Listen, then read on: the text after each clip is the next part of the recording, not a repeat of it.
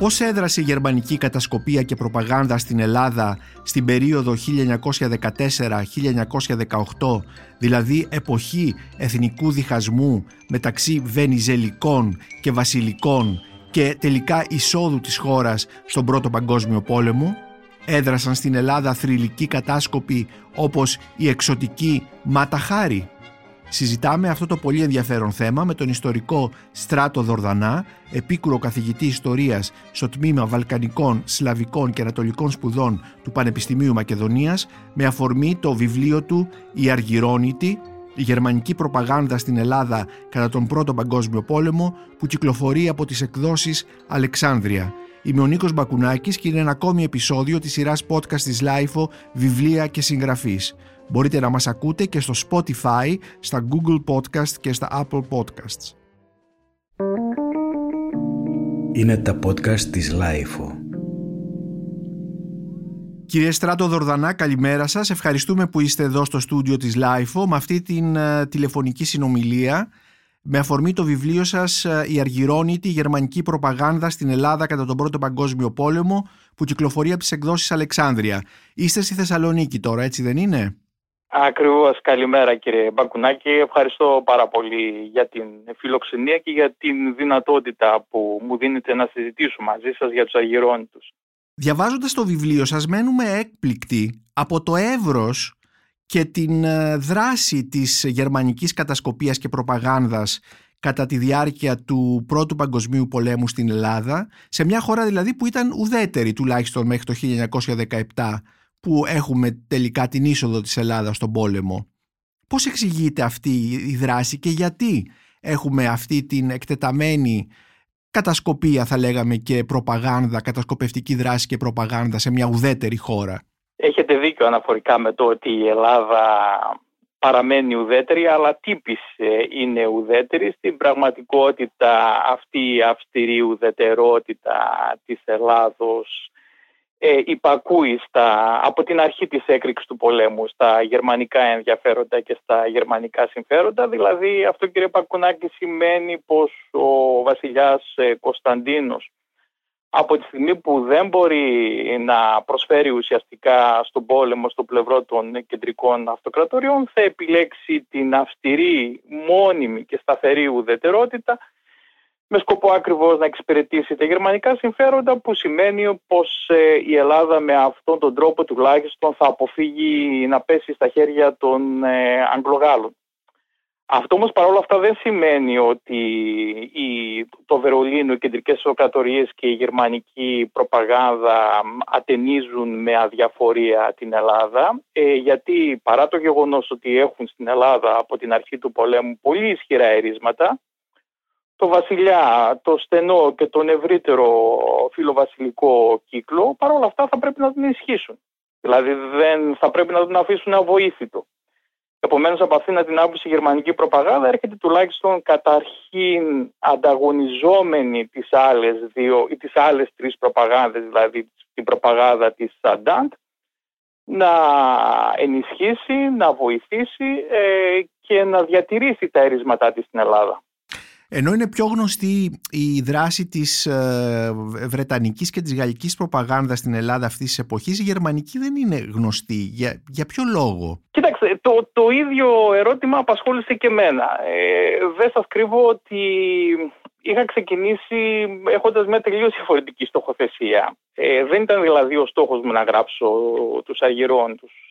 Εξ αρχής στόχος ήταν να γράψω ή τουλάχιστον να αφηγηθώ για αυτό το αντιβενιζελικό μέτωπο, το οποίο σχηματίστηκε στην Ελλάδα από την έκρηξη του πολέμου, κυρίως από το 1915 και μετά. Ξεκινώντας λοιπόν να γράφω ένα σχετικό κεφάλαιο για την γερμανική προπαγάνδα, διαπίστωσα ότι αυτό το κεφάλαιο έτεινε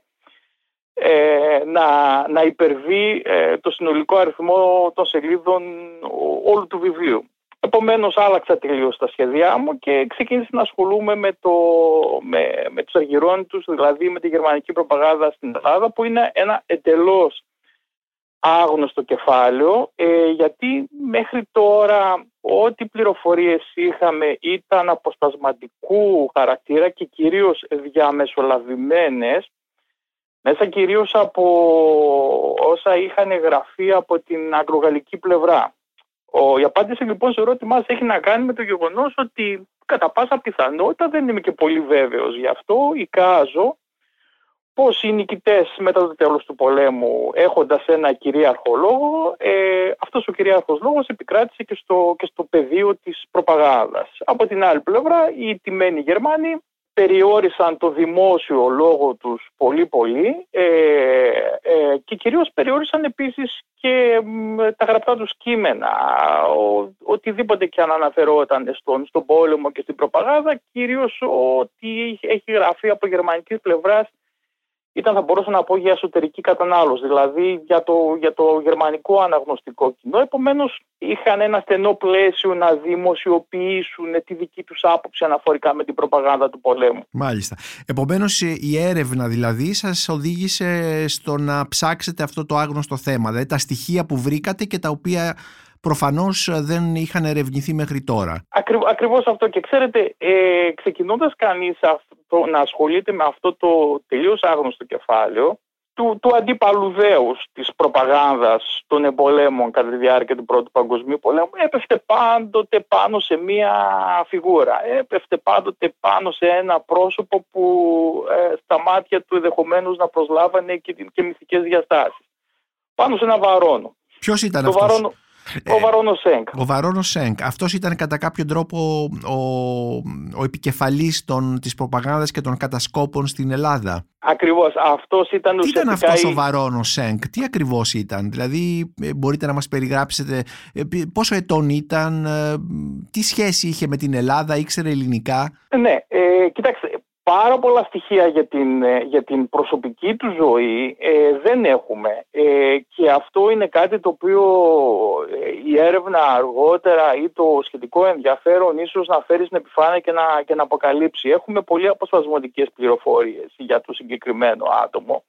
Εκείνο όμως το οποίο γνωρίζουμε είναι ότι, για να το θέσω καταρχάς σε ένα πιο γενικό πλαίσιο, η γερμανική πλευρά θα επιδιώξει να χρησιμοποιήσει εμπορικά, επιχειρηματικά, εκπαιδευτικά δίκτυα, τα οποία έχει διασπείρει σε όλο τον κόσμο πριν από την έκρηξη του Πρώτου Παγκοσμίου Πολέμου. Δηλαδή θα επιχειρήσει να χρησιμοποιήσει η γερμανική πολιτική και στρατιωτική ηγεσία αυτήν την επιχειρηματική δικτύωση. Στην Ελλάδα υπάρχει αυτή η δικτύωση? Τι έχουμε στην Ελλάδα? Στην Ελλάδα λοιπόν ο σημαντικότερος εκπρόσωπος της μεγάλης βιομηχανίας που ακούει στο όνομα Krupp είναι ο Βαρόνος Σέγκ. Μάλιστα. Ο Βαρόνος Σέγκ λοιπόν έχει δραστηριοποιηθεί στην Ελλάδα ήδη Συγγνώμη, η Krupp στην Ελλάδα πριν τον Πρώτο Παγκόσμιο Πόλεμο τι ακριβώς έκανε, δηλαδή τι πουλάγε?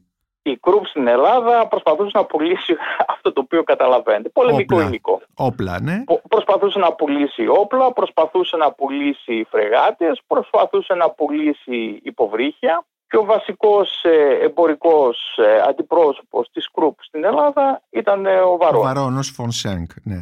Όταν λοιπόν ο Φράχερ Μπάρον Φον Σφέγκ Φον Σβάινσπερκ, που είναι το πλήρες όνομά του, προσπαθεί να πουλήσει αυτά τα όπλα στην Ελλάδα τους προηγούμενους μήνες, βρίσκεται σε ένα καλό σημείο για να το κάνει. Ναι. Παρ' όλα αυτά, αυτό το οποίο διακόπτει την επιχειρηματική δραστηριότητα του είναι ο πόλεμος. Όπως καταλαβαίνετε, η έκρηξη του πολέμου αναστέλει κάθε παραγγελία. Γιατί πλέον η Ελλάδα χρειάζεται και το τελευταίο όπλο, η Γερμανία χρειάζεται και το τελευταίο όπλο στη διάθεσή της. Επομένως, κατά κάποιο τρόπο ο Βαρόνος Σέγκ παραμένει μεταγωγικά άνεργος. Ναι, άνεργος. Αυτή όμως η ανεργία του είναι πολύ παροδική, γιατί όταν η Krupp λέει στον Σέγκ από την Αθήνα, του λέει εντάξει τώρα δεν χρειάζεται να κάνεις τίποτε, έτσι, γύρνα πίσω στα κεντρικά γραφεία, τότε λαμβάνει την απάντηση από τον ίδιο αλλά και από το Υπουργείο Εξωτερικών ότι ο Βαρόνος Σέγκ δεν θα γυρίσει πίσω, γιατί θα ενταχθεί πλέον στις υπηρεσίες της γερμανικής πρεσβείας στην Αθήνα για άλλου τύπου δουλειές.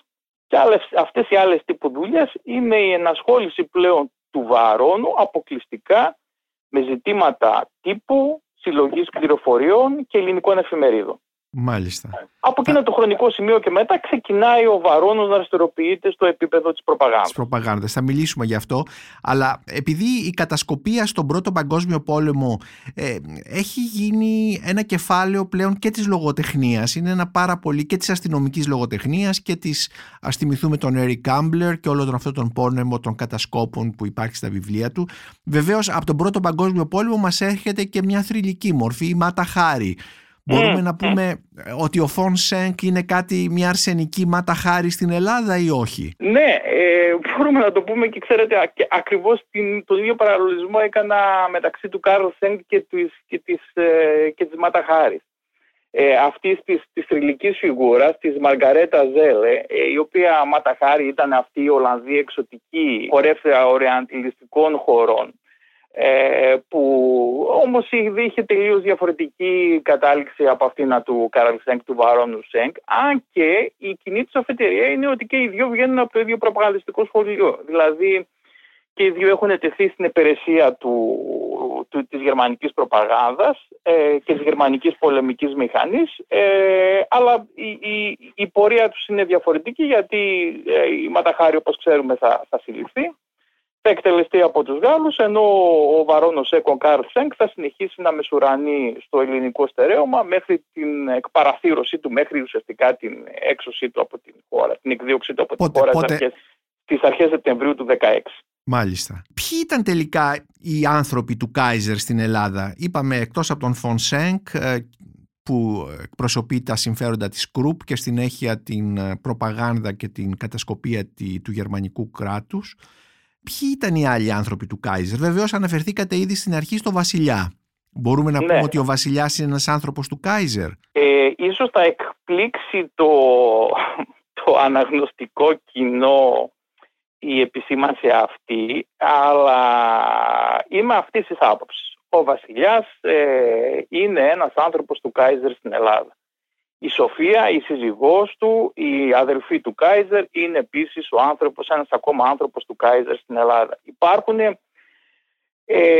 στην αρχή του πολέμου λίγοι άνθρωποι που θα μπορούσαν να χαρακτηριστούν άνθρωποι του Κάιζερ στην Ελλάδα. Δηλαδή υπάρχει ένας μικρός κύκλος φιλικά διακείμενων και προσκείμενων τη γερμανική υπόθεση, κυρίως που προέρχεται από τους λεγόμενους γερμανοσπουδασμένους. Mm-hmm.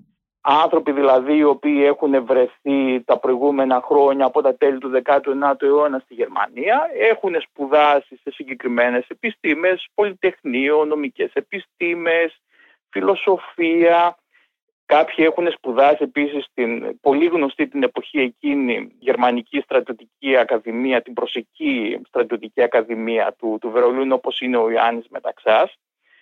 Και αυτή με την έκρηξη του πολέμου... Θεωρείται άνθρωπος του Κάιζερ ο Ιωάννης Μεταξάς αυτή την εποχή? Ναι. Επίσης είναι κάτι το οποίο θεωρώ ότι αποτελεί ένα νέο, θα μπορούσε να το πει κανείς, ένα νέο έβριμα. Αυτό αναδεικνύεται με ενάργεια από τις πηγές, κυρίως αναδεικνύεται με ενάργεια ο βαθμός εμπλοκής και συνεργασίας του Ιωάννη Μεταξά, και εδώ χωράει πάρα πολύ μεγάλη συζήτηση γύρω από το ρόλο του Ιωάννη Μεταξή στον εθνικό διχασμό. Αναδεικνύεται με ενάργεια από το ημερολόγιο του Γερμανού στρατιωτικού ακολούθου στην Ελλάδα. Αν διαβάσει λοιπόν κανείς το ημερολόγιο του Φάλκενχάουζεν, του Ernst von Falkenhausen, προκύπτει ακριβώς αυτή η μεγάλη σημαντική εμπλοκή και η συνεχή συνεργασία του Ιωάννη Μεταξά με τη γερμανική πρεσβεία και κυρίως με το γερμανό στρατηγικό ακόλουθο των Φάλκενχάουζεν. Είναι κάτι το οποίο προκύπτει μέσα από το ίδιο το ημερολόγιο του Φάλκενχάουζεν, που είναι ανέκδοτο, και ελπίζουμε ότι σύντομα σχετικά θα έχουμε τη δυνατότητα και στα ελληνικά να μπορούμε να διαβάσουμε, δηλαδή να εκδοθεί το ημερολόγιο του. Θα μεταφραστεί δηλαδή, θέλετε να πείτε? Ναι, θα εκδοθεί. Το μεταγράφουμε αυτή τη στιγμή. Ναι. Αυτή τη στιγμή μεταγράφεται, γιατί είναι στην παλαιογερμανική, μεταγράφεται στα σύγχρονα γερμανικά. Θα εκδοθεί καταρχάς στα γερμανικά και στη συνέχεια ελπίζουμε ότι θα μεταφραστεί και θα κυκλοφορήσει και στην Ελλάδα. Και θα εκδοθεί, εννοείται, στη Γερμανία. Ναι, θα εκδοθεί στη Γερμανία. Μάλιστα. Από γερμανικό εκδοτικό οίκο. Είναι κάτι για το οποίο συνεργαζόμαστε με τους συναδέλφους τον Βάιο τον Καλογοριά και τον Χάινς Ρίχτερ. Ναι. και στη συνέχεια ελπίζουμε ότι θα εκδοθεί και στα ελληνικά. Δεν μου λέτε, εκτός από τον Μεταξά που είναι βεβαίως είναι αξιωματικός, από επιστήμονες και τα λοιπά γνωστού σήμερα, ονόματα δηλαδή που γνωρίζουμε και σήμερα, έχουμε περιπτώσεις που συνεργάζονται με τον ή που αποτελούν κατά κάποιον τρόπο τους ανθρώπους του Κάιζερ? Κοιτάξτε να δείτε, από τον επιστημονικό χώρο δεν θα μπορούσε κανείς να ονοματίσει ανθρώπους αναζητώντας ακριβώς τον ίδιο βαθμό εμπλοκής που έχει, που έχουν για παράδειγμα κάποιοι από το ελληνικό γενικό επιτελείο. Αυτό δηλαδή το οποίο αναμένει η γερμανική πλευρά από τους Γερμανούς σπουδασμένους, τουλάχιστον στην αρχή του πολέμου, είναι να προβούνε σε κάποια δημόσια δήλωση, δέσμευση υπέρ της Γερμανίας. Αυτό δηλαδή η γερμανική πρεσβεία αναζητά από όσους Έλληνες έχουν σπουδάσει στη Γερμανία, δηλαδή να τοποθετηθούν ανοιχτά και με το θάρρος της γνώμης και της υπογραφής τους υπέρ της γερμανικής υπόθεσης. Ναι, σας ρωτάω γιατί στο πρόλογο του βιβλίου σας γράφεται «Δίπλα στον βασιλιά και στη βασίλισσα, μία πλειάδα ανθρώπων υποστήριξε με πάθος την τελική γερμανική νίκη στον πόλεμο, είτε γιατί εξ αρχής ήταν πεπισμένοι για αυτήν, είτε γιατί στην κορύφωση του εθνικού διχασμού η συγκεκριμένη προσδοκία αποτέλεσε το αντίπαλο δέος απέναντι στον μεγάλο αντίπαλο που ήταν βεβαίως ο Ελευθέριος Βενιζέλος». Οπότε αυτή η πλειάδα ανθρώπων... Κυρίως αυτή η πλειάδα ανθρώπων, κυρία Μπακουνάκη, αντλείται από δύο συγκεκριμένες δεξαμενές, από το χώρο του στρατού και του Γενικού Επιτελείου και από το χώρο της πολιτικής. Μάλιστα. Αυτοί είναι οι δύο χώροι στους οποίους περισσότερο προσβλέπει η Γερμανία για να έχει απτά αποτελέσματα, να έχει απτά ωφέλη. Μάλιστα. Ας έρθουμε πάλι στον Φον Σενκ.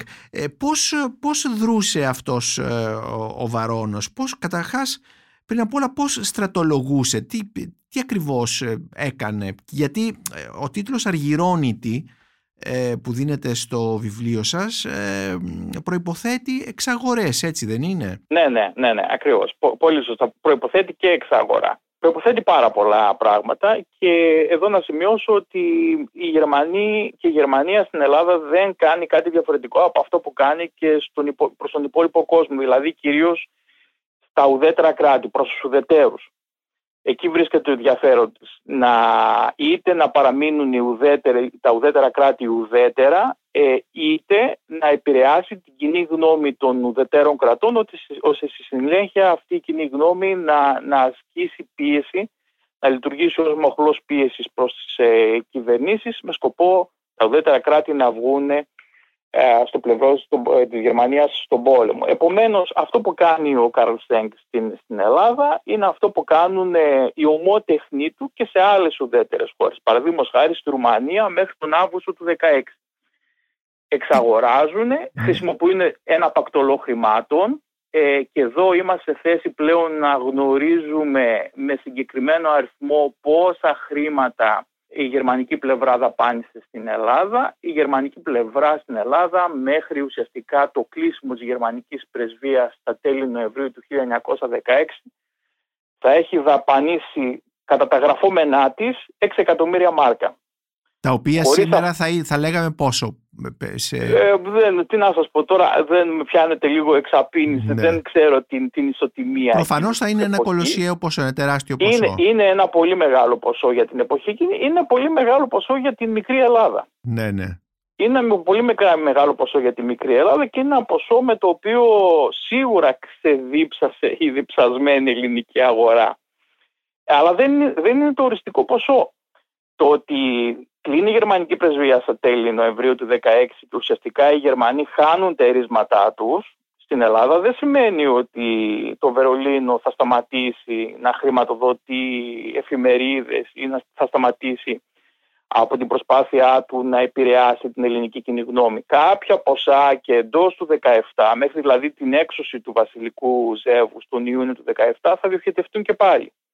Αλλά είναι πολύ μικρότερα σε σχέση με αυτόν τον πακτολό χρημάτων που θα έχει ρίξει η Γερμανία μέχρι το 1916. Επομένως, ένας πεδίο στο οποίο δρά ο Βαρόνος φον Σεν και η γερμανική προπαγάνδα και κατασκοπία είναι ο τύπος προφανώς για τον επηρεασμό της κοινής γνώμης, έτσι δεν είναι? Ακριβώς.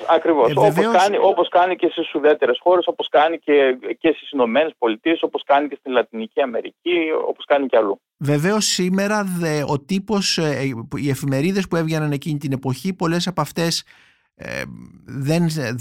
δεν υπάρχουν σήμερα. Η Καθημερινή εκδόθηκε το 1919, το Ελεύθερον Βήμα του Δημητρίου Λαμπράκη το 1922. Η μόνη ίσως εφημερίδα που ως τίτλος την γνωρίζουμε σήμερα μπορεί να ήταν η Ακρόπολης. Ποιες ήταν οι εφημερίδες που χρηματοδότησε τότε, εξαγόρασε η γερμανική προπαγάνδα? Κοιτάξτε, πριν απαντήσω στην ερώτησή σας, να μου επιτρέψετε να κάνω μια επισήμανση. Οι Γερμανοί γενικότερα δεν ρίχνουν αυτά τα 6 εκατομμύρια μάρκα σαν να τα ρίχνουν σε ένα κουβά. Ναι. Σε ένα πηγάδι δηλαδή χωρίς πάτο.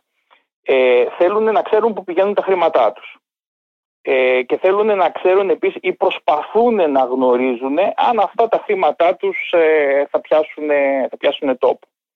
Επομένως καταγράφουν συστηματικά, όπως ξέρετε το κάνουν οι Γερμανοί μέχρι σήμερα, καταγράφουν συστηματικά όλες τις αξιόλογες ελληνικές εφημερίδες. Δηλαδή γνωρίζουν από την αρχή μέχρι το τέλος, μέσα από ένα συστηματικό κατάλογο, ποιες είναι οι σημαντικότερες ελληνικές εφημερίδες, ποιοι είναι οι ιδιοκτήτες τους, ποιοι είναι οι συντάκτες τους, ποιο είναι το τιράζ τους, από πού αντλούν τις πληροφορίες τους και τα νέα τους, τι ανταποκρίσεις έχουν και ποιο είναι το εύρος της κυκλοφορίας τους. Και φυσικά η τελευταία στήλη και η σημαντικότερα στήλη είναι ποια είναι η πολιτική τους κατεύθυνση, ποιο είναι το πολιτικό του στίγμα. Mm-hmm. Το πολιτικό στίγμα είναι πολύ σημαντικό. Και φυσικά η φυσιογνωμία του ιδιοκτήτη είναι πολύ σημαντική. Ξεκινώντας λοιπόν γνωρίζοντας έτσι πανοραμικά όλο αυτό το εκδοτικό κομμάτι των ελληνικών εφημερίδων του Πρώτου Παγκοσμίου Πολέμου, που ήταν πάρα πολλές, μπορούμε να πούμε, που ήταν πάρα πολλές, ναι. Τους ενδιαφέρουν βασικά οι κεντρικές εφημερίδες, δηλαδή οι εφημερίδες των Αθηνών που είναι μεγαλύτερες. Τους ενδιαφέρουν όμως και εφημερίδες που εκδίδονται σε διάφορες περιοχές της Ελλάδος που έχουν σημασία. Παραδείγματος χάρη στην Κρήτη, στην Πάτρα και κυρίως στην αντατοκρατούμενη Μακεδονία. Μάλιστα. Έτσι, και εξαγοράζουν και... τους εκδότες ή και δημοσιογράφους και πώς αντιστέκουν?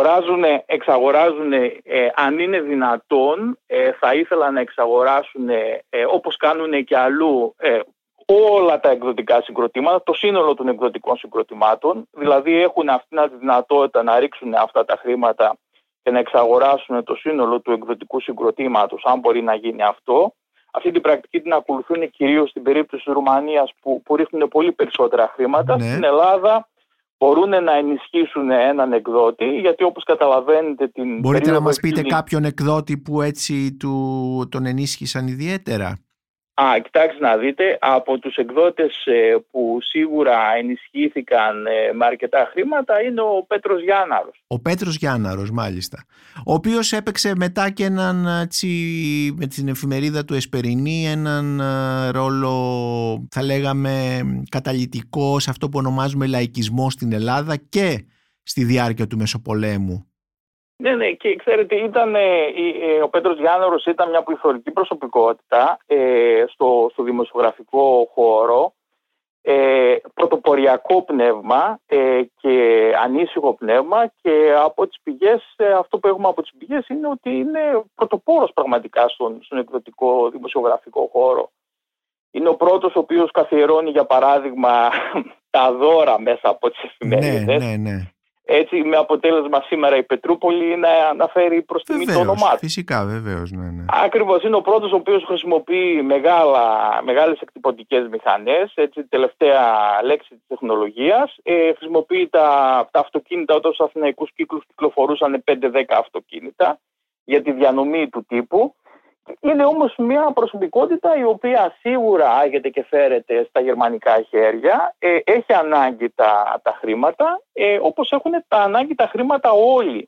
Οι Γερμανοί σκιαγραφούν την προσωπικότητα εκδοτών, συγκροτών, συντακτών, δημοσιογράφων και φυσικά έχοντας να αντιμετωπίσουν οι ελληνικές εφημερίδες πολύ σημαντικά προβλήματα, άλλες δέχονται χρήματα από το ΣΕΝΚ με σκοπό να επιζήσουν, αλλά φυσικά είναι διατεθειμένες είτε να μεταβάλουν ελάχιστα την γραφή τους για να γίνει πιο φιλική προς τους Γερμανούς, είτε αυτή η αλλαγή να είναι αλλαγή 360 μοιρών και την επόμενη μέρα ουσιαστικά να έχουν αλλάξει τελείως πολιτικό προσανατολισμό. Και από τις εφημερίδες που αντιστάθηκαν ή πολέμησαν την προπαγάνδα και από τις βενιζελικές προφανώς και τον ΣΕΝΚ, ποιαν μπορούμε να αναφέρουμε? Μπορούμε να αναφέρουμε σίγουρα την δημοσιογραφική βενιζελική ναυαρχίδα, την Πατρίδα. Την εφημερίδα Πατρίς.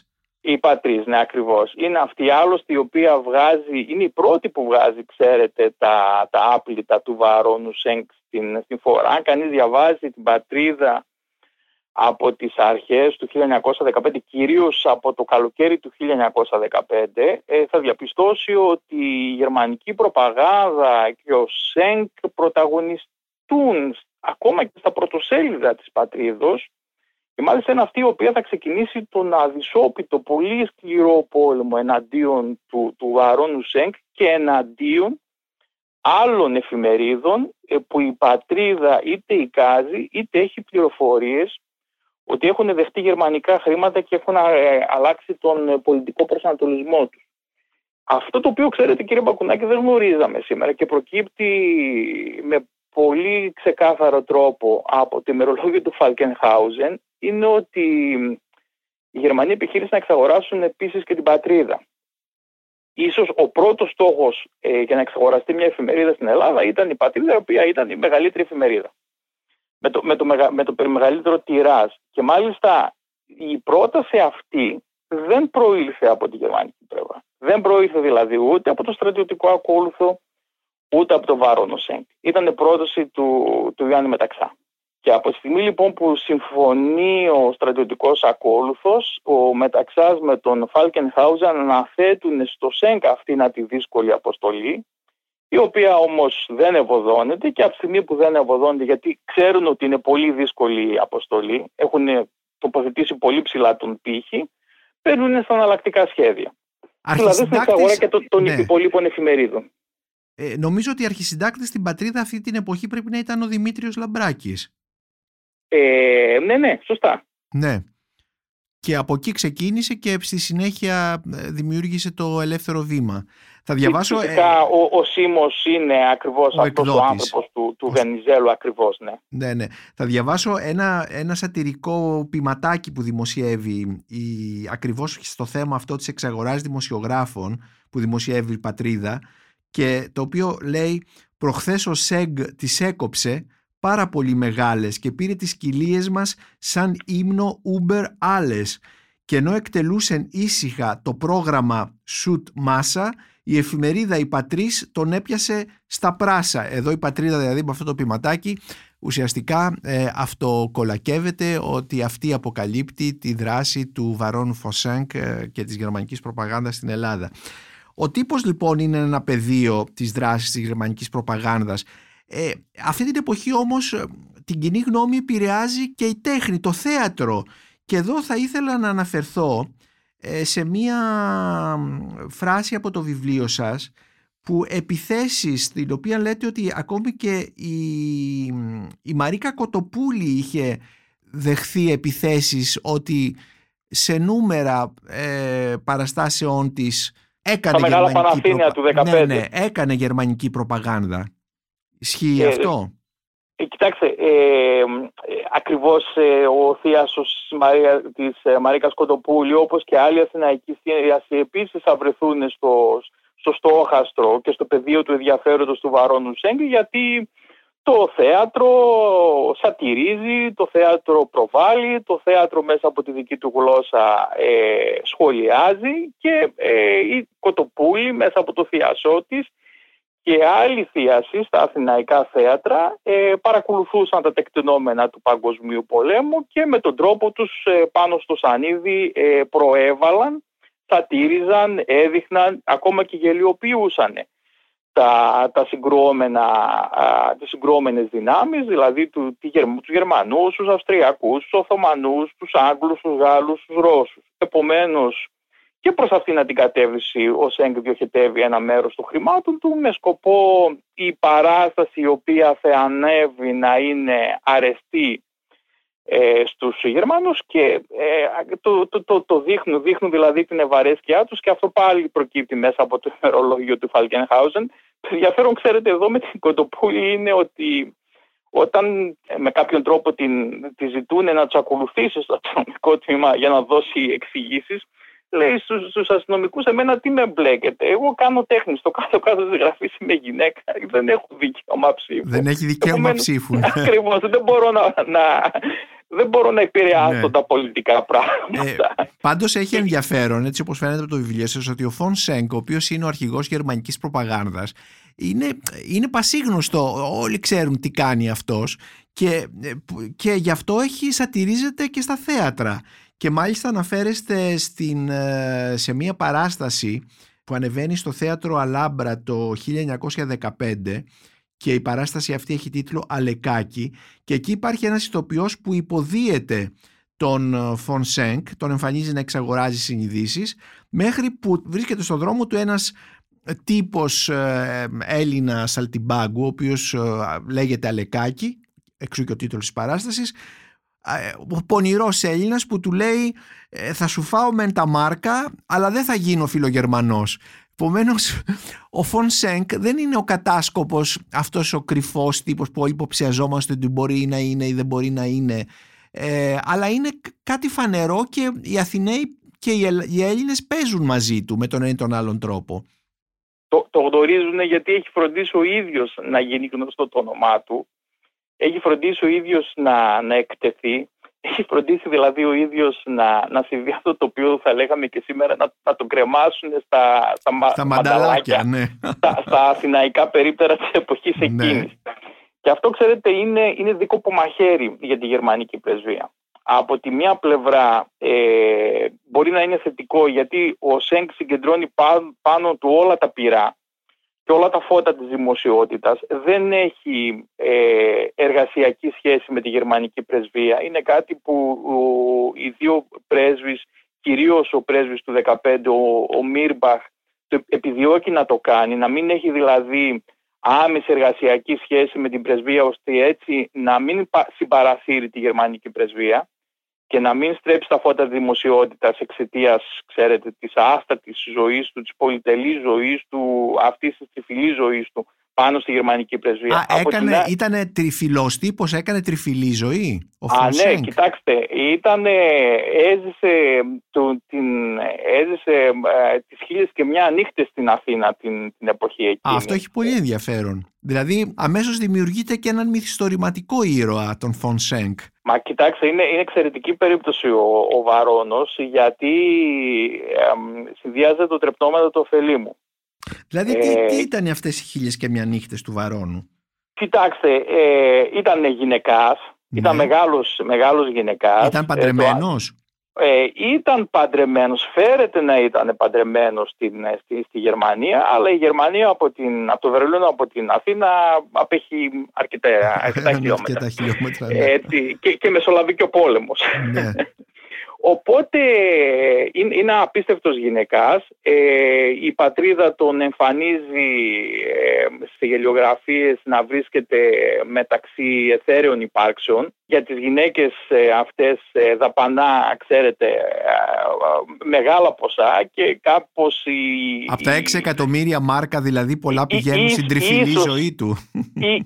Ίσως η γερμανική πρεσβεία, δηλαδή οι συμπατριώτες του, θεωρούν ότι κάποια από αυτά τα χρήματα δαπανά για τη ζωή του, αλλά ο ίδιος απαντά ότι, ξέρετε, αυτό είναι μέρος της τέχνης μου. Δηλαδή πρέπει να βρίσκουμε σε κοινωνικούς κύκλους, πρέπει να βρίσκουμε σε δεξιώσεις, συγκεντρώσεις, γιατί από εκεί θα πλήσω στους πρακτορές μου, από εκεί θα μάθω πληροφορίες και ειδήσεις. Η κοινωνική ζωή της Αθήνας αυτή την εποχή ήταν έντονη, υπήρχαν... εντονότατη και μάλιστα ο φόβος της πρεσβείας, λοιπόν, και πάμε σε αυτό που σας είπα, ότι ο Σέγκλ λειτουργεί ως δίκοπο μαχαίρι, είναι από την άλλη πλευρά ακριβώς επειδή κάνει αυτήν τη ζωή, την πολυτελή ζωή. Και επομένως είναι ευάλωτος κατά κάποιον τρόπο.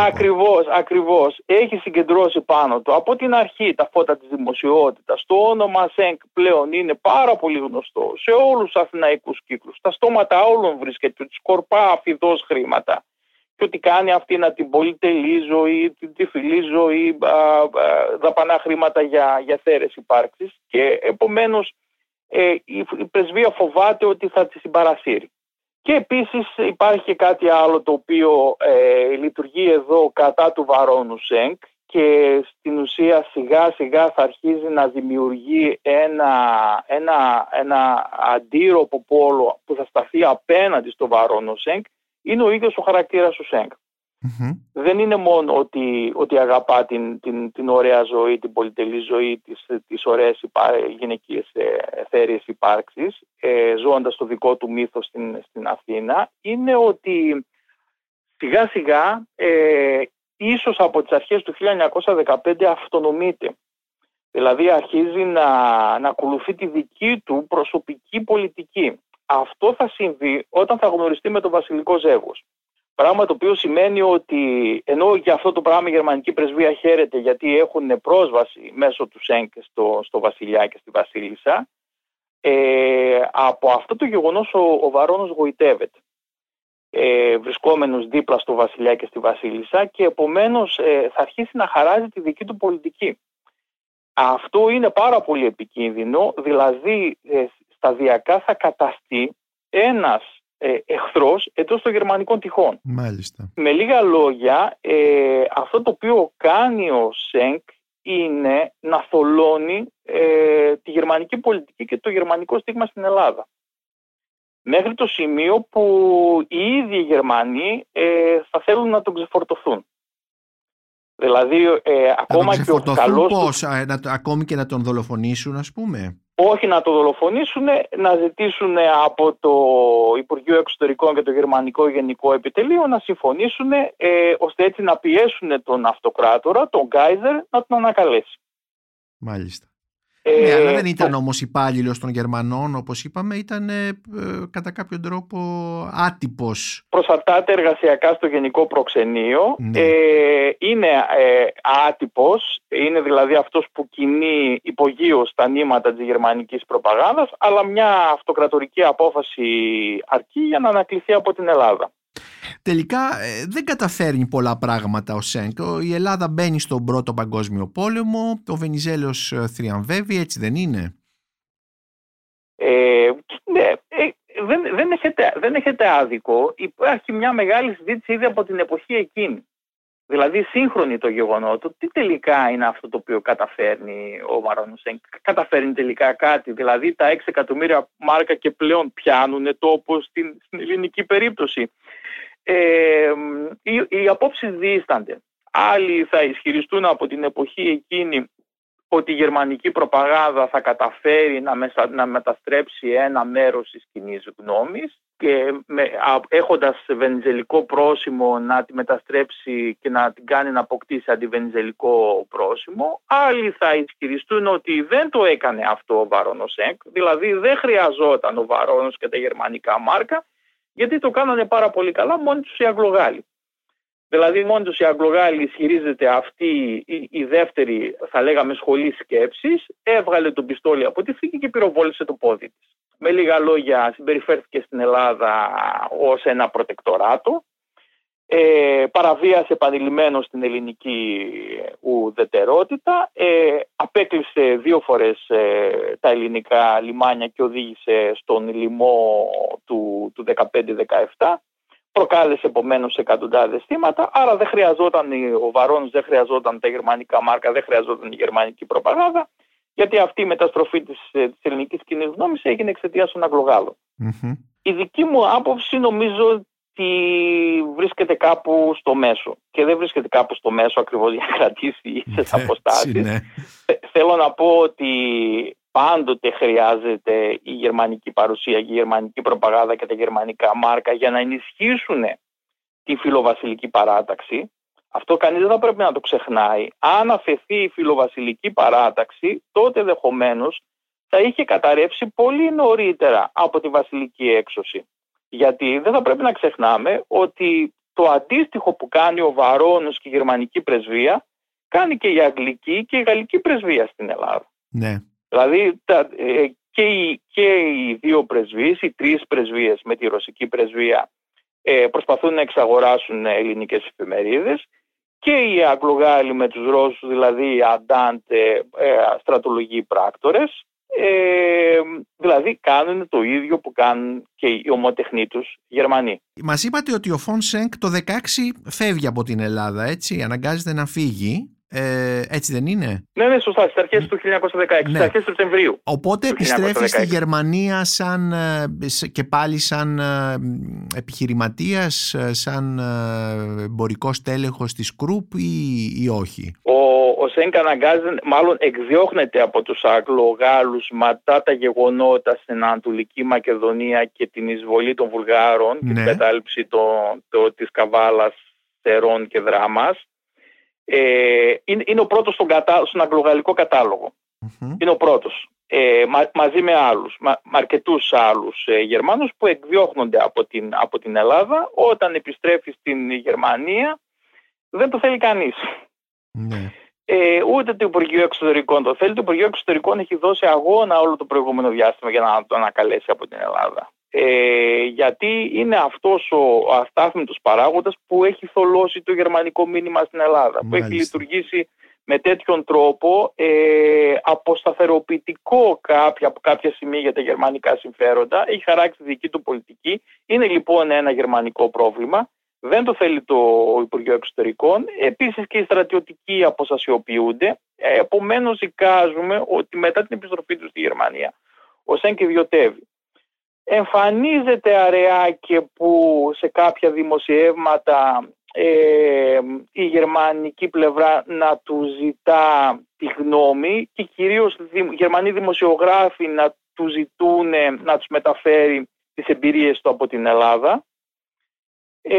Αλλά δεν ξέρουμε πολλά πράγματα, δεν ξέρουμε σχεδόν τίποτε στη συνέχεια. Αυτό το οποίο ξέρουμε είναι από δημοσιεύματα της πατρίδος μέσα στη δεκαετία του 20, αναφορικά με το βίο και την πολιτεία του.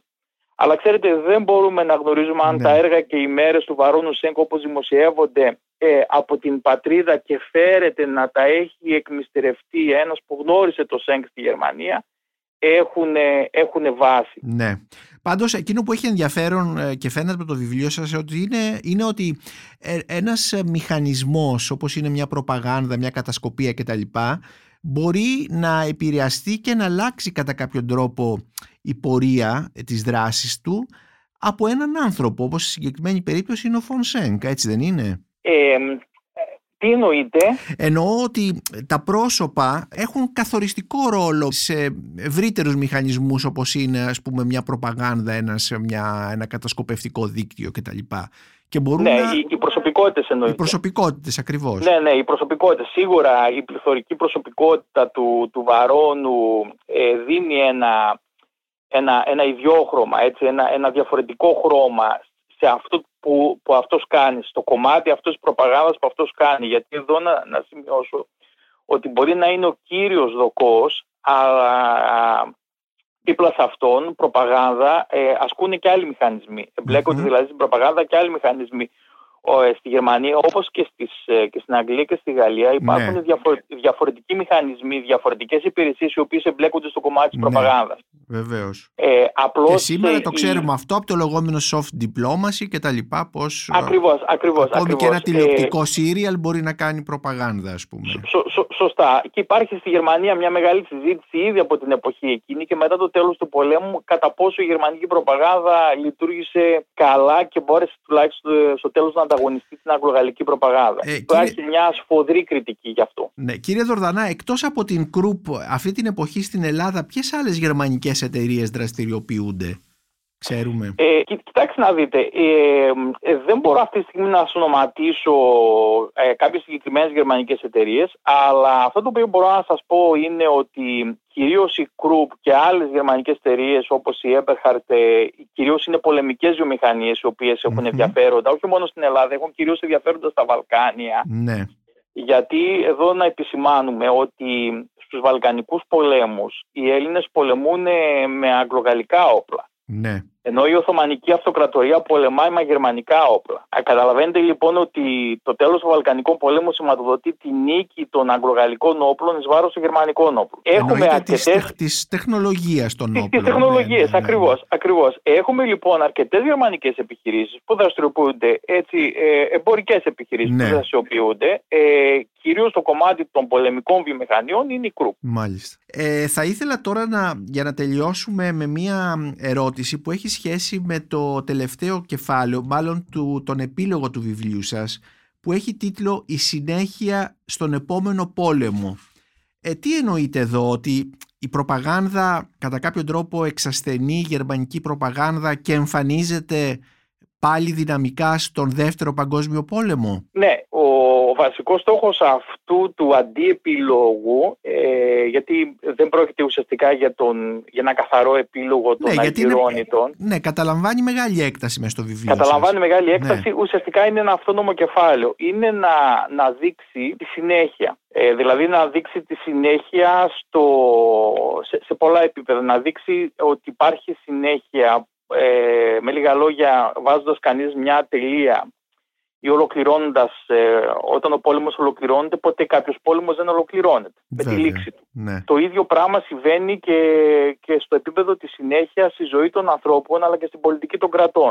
Οι άνθρωποι, τα υποκείμενα, αλλά και τα κράτη συνεχίζουν να ασκούν την ίδια ή διαφορετικές πολιτικές, αλλά σε κάθε περίπτωση δεν ξεχνούν.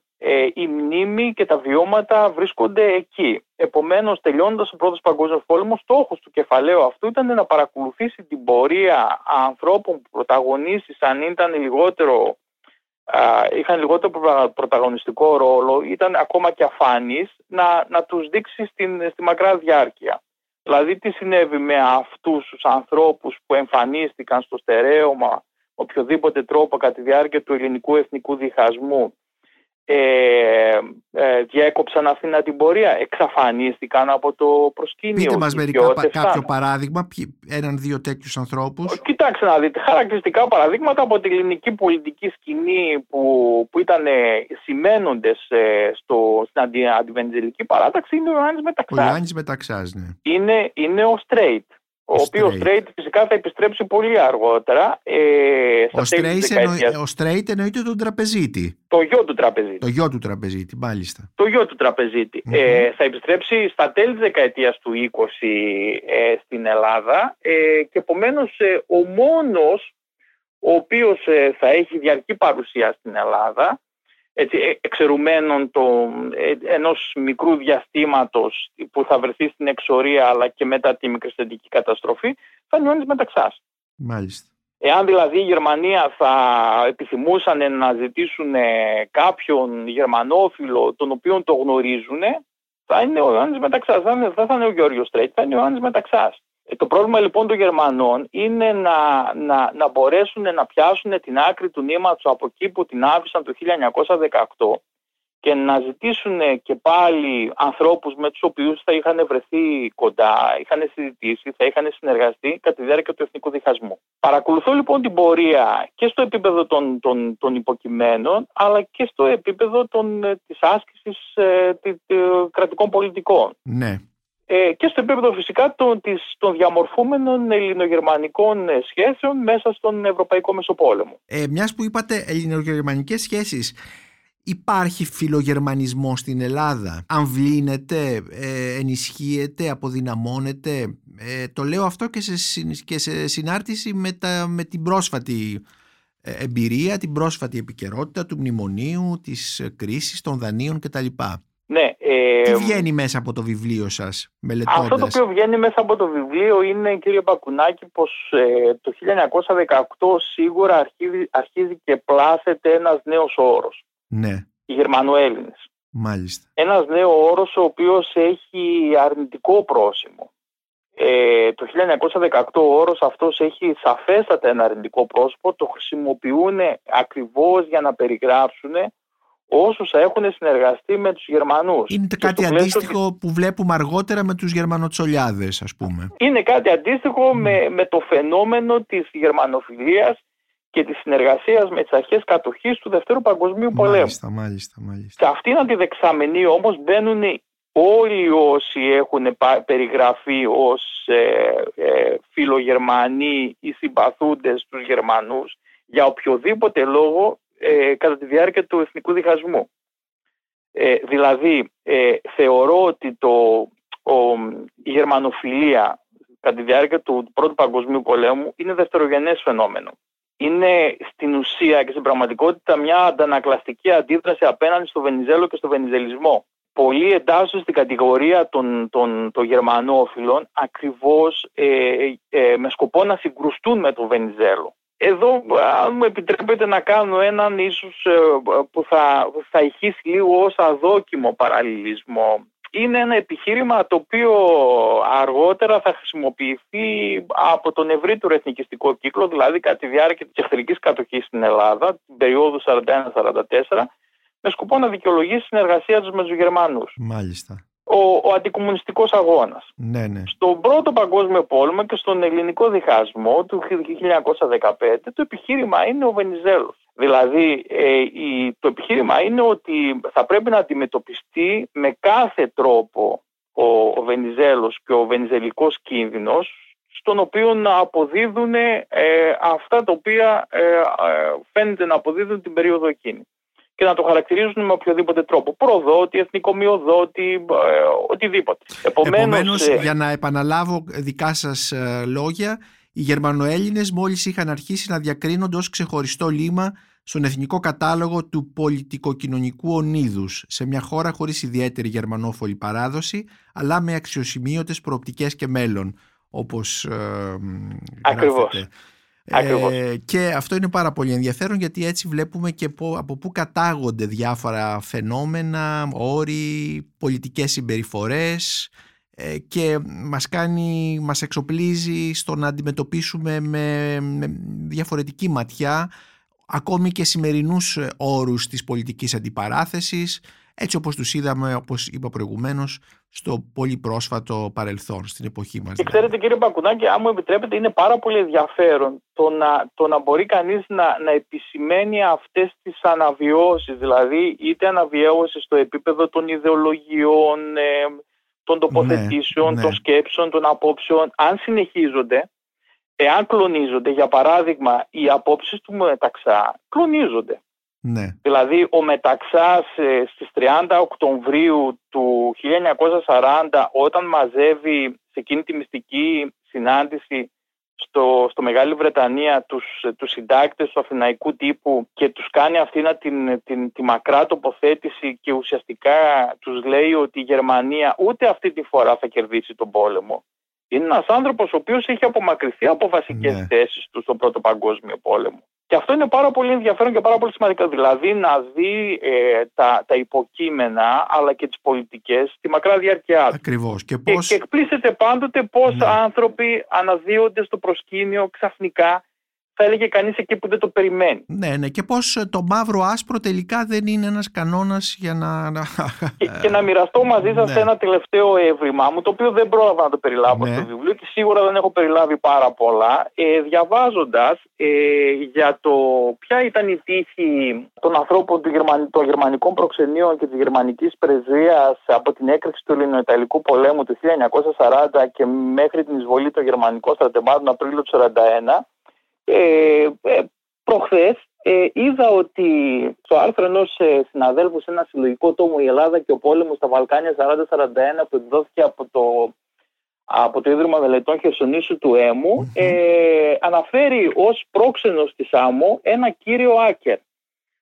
Ο Άκερ, αυτός εικάζω ότι είναι ο ίδιος ο οποίος είχε διατελέσει ο άνθρωπος του στρατιωτικού ακολούθου του Φάλκενχάουζεν στη Σάμμο, στο ίδιο νησί, και τον οποίον το συνέλαβαν οι Αγγλογάλοι ως πράκτορα των Γερμανών. Έμπορος. Μάλιστα. Και ξαφνικά το βλέπω το 1940 ο Άκερ να βρίσκεται ξανά επί των υπάρξεων. Πολύ ωραίο. Για τον ιστορικό είναι πολύ ενδιαφέρον αυτό. Πολύ ενδιαφέρον. Ακριβώς. Κύριε Στράτο Δορδανά, σας ευχαριστώ πάρα πολύ για αυτή τη συζήτηση. Και εγώ σας ευχαριστώ πάρα πολύ για την δυνατότητα, την ευκαιρία που μου δώσει να συζητήσω για τους Αργυρώνητους και θα χαιρόταν επίσης και ο Βαρώνος μετά από 100 και πλέον χρόνια βλέποντας να συζητούν και πάλι το όνομά τους. Ας περιμένουμε μήπως γίνει και ήρωας μυθιστορήματος. Θα γινόταν μια χαρά, νομίζω ότι έχει όλα τα φώτα για να γίνει. Λοιπόν, σας ευχαριστώ και πάλι. Να είστε καλά, γεια σας, καλή συνέχεια. Είμαι ο Νίκος Μπακουνάκης και ήταν ένα ακόμη επεισόδιο της σειράς podcast της Lifeo, βιβλία και συγγραφής, με καλεσμένο τον ιστορικό Στράτο Δορδανά για το βιβλίο του «Η Αργυρώνητη, η γερμανική προπαγάνδα στην Ελλάδα κατά τον Πρώτο Παγκόσμιο Πόλεμο». Μπορείτε να μας ακούτε και στο Spotify, στο Google Podcast και στο Apple Podcasts. Είναι τα podcast της Lifeo.